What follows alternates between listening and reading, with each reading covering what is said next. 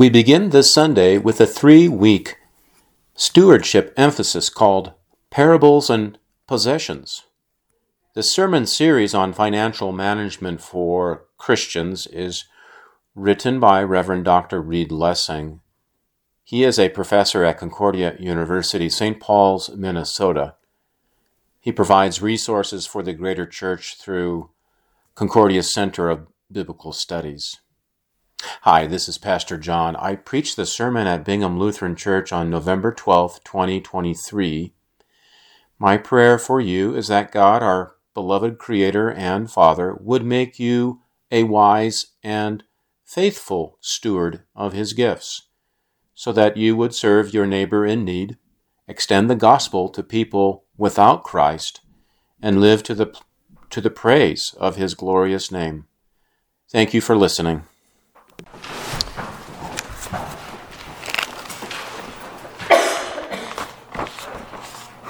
This, this uh, weekend, we begin this three week emphasis on called Parables and Possessions. So here's, here's the plan I'll, I'll preach through three parables in Matthew, and then uh, during the uh, Thursday adult Bible story or Bible study, uh, we'll be teaching three parables in Luke. So again, uh, at the back at the table at the front of the church, there's also a, a, a devotion for families with small children. So I, I just invite you to uh, participate. Well, grace be unto you and peace from God our Father and the Lord Jesus Christ. Amen. When he wasn't flying his private jet uh, or watching sunsets from the deck of one of his uh, yachts, he was living a life of luxury inside his 10,000 square apartment in New York City. One of his yachts, called Bull, put him back oh, just a measly $7 million. Uh, his jet cost $24 million. He had homes in France, Long Island, and in Palm Beach, Florida. To stand in his Manhattan office was to stand in the epicenter of financial success, or so it seemed. Then came uh, um, the morning of December 10th, 2008. That's when it all ended. That's when he faced the music. That's when Bernie Madoff confessed that, he, that it was all one big, gigantic lie, a huge pon- Ponzi scheme.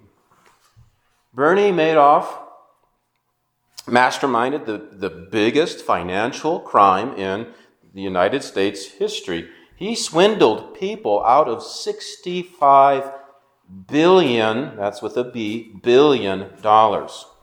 65 billion dollars. And I, I know that we have a more contemporary example of this in um, the recently convicted Sam Bankman Fried, uh, uh, another fraudster.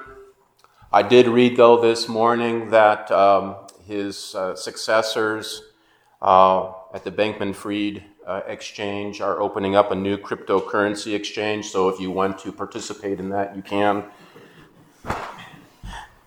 Well, let's go back to Bernie Madoff's example because his that's still evolving, the Bankman Fried one. Um, but Bernie Madoff, we know a little bit more about that uh, huge swindle and, and the effects upon people and upon him and his, uh, his family. Well, first of all, let's just ask this question uh, What makes a person live a lie for years? For decades, for their entire lives. You know? It's so easy to get addicted to one word M O R E. More. In short order, authorities stripped Bernie Madoff of everything. One of his sons tragically committed suicide. Uh, his wife went into seclusion. And 71 year old Bernie Madoff was sentenced to life in prison. His mistake? Well, Bernie didn't believe the end would ever come. But the end always comes. Always. So here's the truth of the day begin with the end in mind. Uh, this phrase comes from Stephen Covey in his book titled The Seven Habits of Highly Effective People. Begin with the end in mind. Because the end always comes. Always. That's the gist of today's parable at the end of Matthew 24. Begin with the end in mind. So let's take a look. Uh, the assignment, first of all, is, is uh, at the beginning of our parable, Matthew 24, verses 45 through 51. And Jesus asked, Who then is the faithful and wise servant? Well, this phrase, sir, or this word servant, this word that Jesus used, actually means in the original Greek, it, it means slave. You know, uh, when I think of slave, I think of one of the first movies that I uh, watched uh, with Charles, starring Charlton Heston in, as Ben Hur. You know, he's chained up in a Roman trireme um, you know, he's he's chained up and he, they they beat the drum to ramming speed. You know, so he's a slave. He can't do anything but row. Um, so that's that's the idea behind the servant, and whom the master. Okay, so there's a servant, and then there's a master, and the word for that's used in the language is Lord, Kyrios, Lord. So think Jesus, the Lord, of the universe. So, has put in charge of the servants in his household to give them their food at the proper time. That's verse 45. The characters in the parable are the servant and the master, or to personalize this parable, the characters are Jesus and you, or the characters are Jesus and me. The assignment well, the master owns it, we manage it. The master owns it, we manage it. Let's let that sink in. We don't own the household. Uh, we don't even own the servants in the household.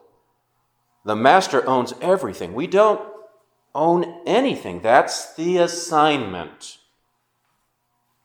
We manage it. Well, what's the work? Well, this is in verse 46 the work.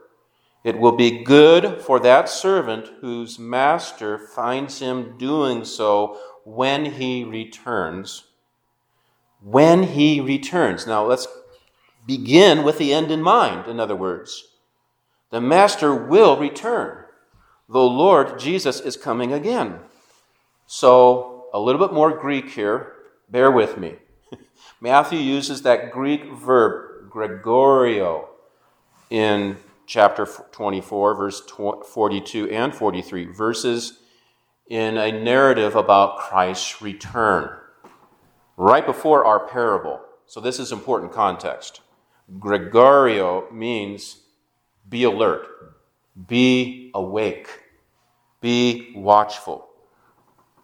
gregoreo, of course, is where we get what English name? Gregory. See, you, you, you already knew Greek. Gregory, gregoreo, stay awake, be watchful, uh, be alert. Well, how? By doing the work of that, that the master gives us. Now, what would that be? Well, manage money, our possessions, so that we give to the, the church generously, proportionally, regularly, and sacrificially. It will be good for that servant whose master finds him doing so when he returns.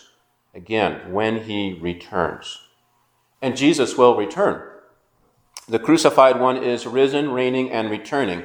Usually at the end of a church year, right before uh, the season of Advent begins, we start thinking about, we get these passages that talk about the Lord's return. And we confessed that earlier in the Apostles' Creed that he's reigning, at, seated at the right hand of God, but then he will return. So we keep this end in mind. And the last book of the Bible, of course, Revelation, gives us that vision of, or that end. Uh, we need to keep holding before ourselves. And what is that?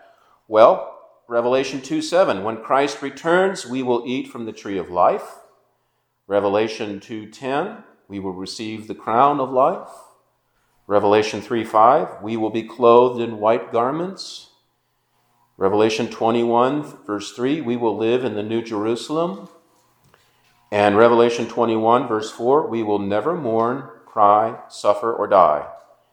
And Revelation 22 verse 17, we will drink from the water of life. So that's quite an end to keep in mind. The assignment, the master owns it, we manage it. The work, manage money so we give generously, proportionally, regularly, and sacrificially. The temptation, that's the next thing in our that we see in this parable. But suppose that servant is wicked and says to himself, Hmm, my master is delayed for a long time. And he begins to beat his fellow servants and to eat and drink with drunkards. Do you see the temptation? The, the slave, the servant, thinks he's the, the Kyrios, he's the master, he's the Lord. What a temptation. I'm in charge here, so I'm going to use my money on my own terms. The end will never come so I won't keep it in mind. What makes a person live this life for years, for decades, even for an entire life? Well, you know, it's easy to get addicted to one word M O R E. More. It's like this. One day you say, uh, Pastor Edding, um, I'm, I'm, I'll be vacationing in Florida for a year. So I'm going to let you use my lake house. And I use your lake house for a year. And then you call up and say, I'm having such a good time in Florida, I'm going to stay for another year. And after another year, you call and say, I'm ready to move back into my lake house. And I say, oh, What do you mean? Your lake house. It, this is my lake house. Possession is nine tenths of the law. My point um, what we think we own is really on loan. What we think we own is really on loan. The temptation is to think that because my master is delayed for a long time, the money he gives is mine to do with I, as I please. I'm the master, the Lord, I'm God. That's quite a temptation, and believers are falling for it hook, line, and sinker.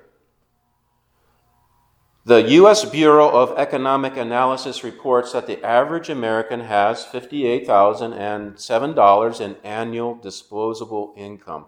That is the amount remaining after taxes are paid. Remember, this is average.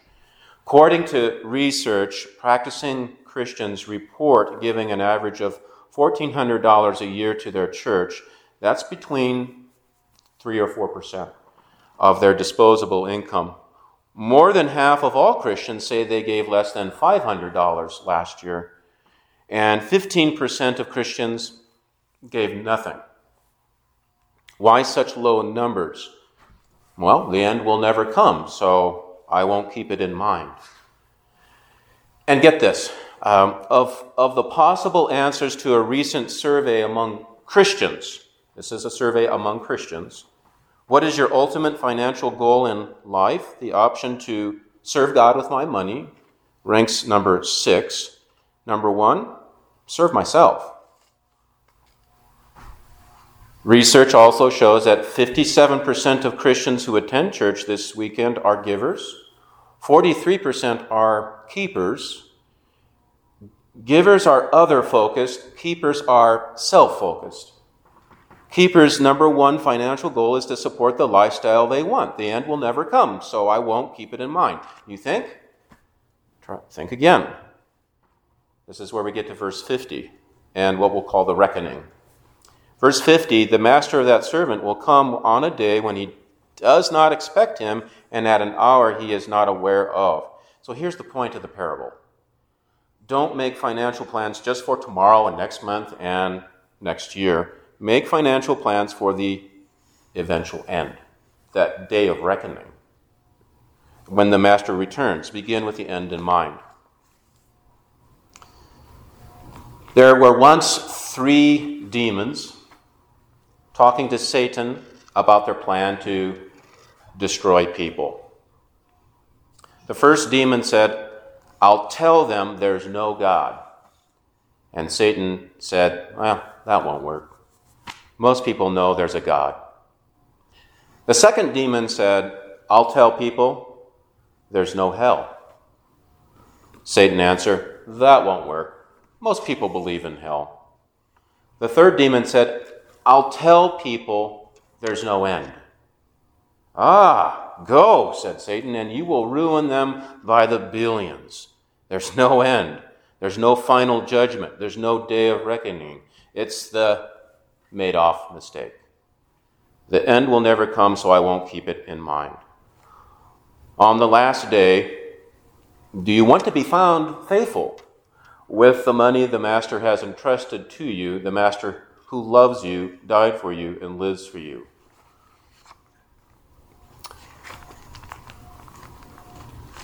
I want to share with you just a passage that has spoken to me from Romans because sometimes fear enters this, you know, in, in dealing with, we think about our money and possessions.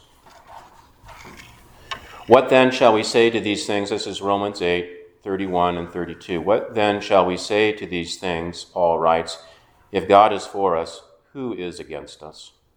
He who did not spare his own son, but delivered him over for us all, how will he not also with him freely give us all things? In the name of the Father, the Son, and the Holy Spirit. Amen.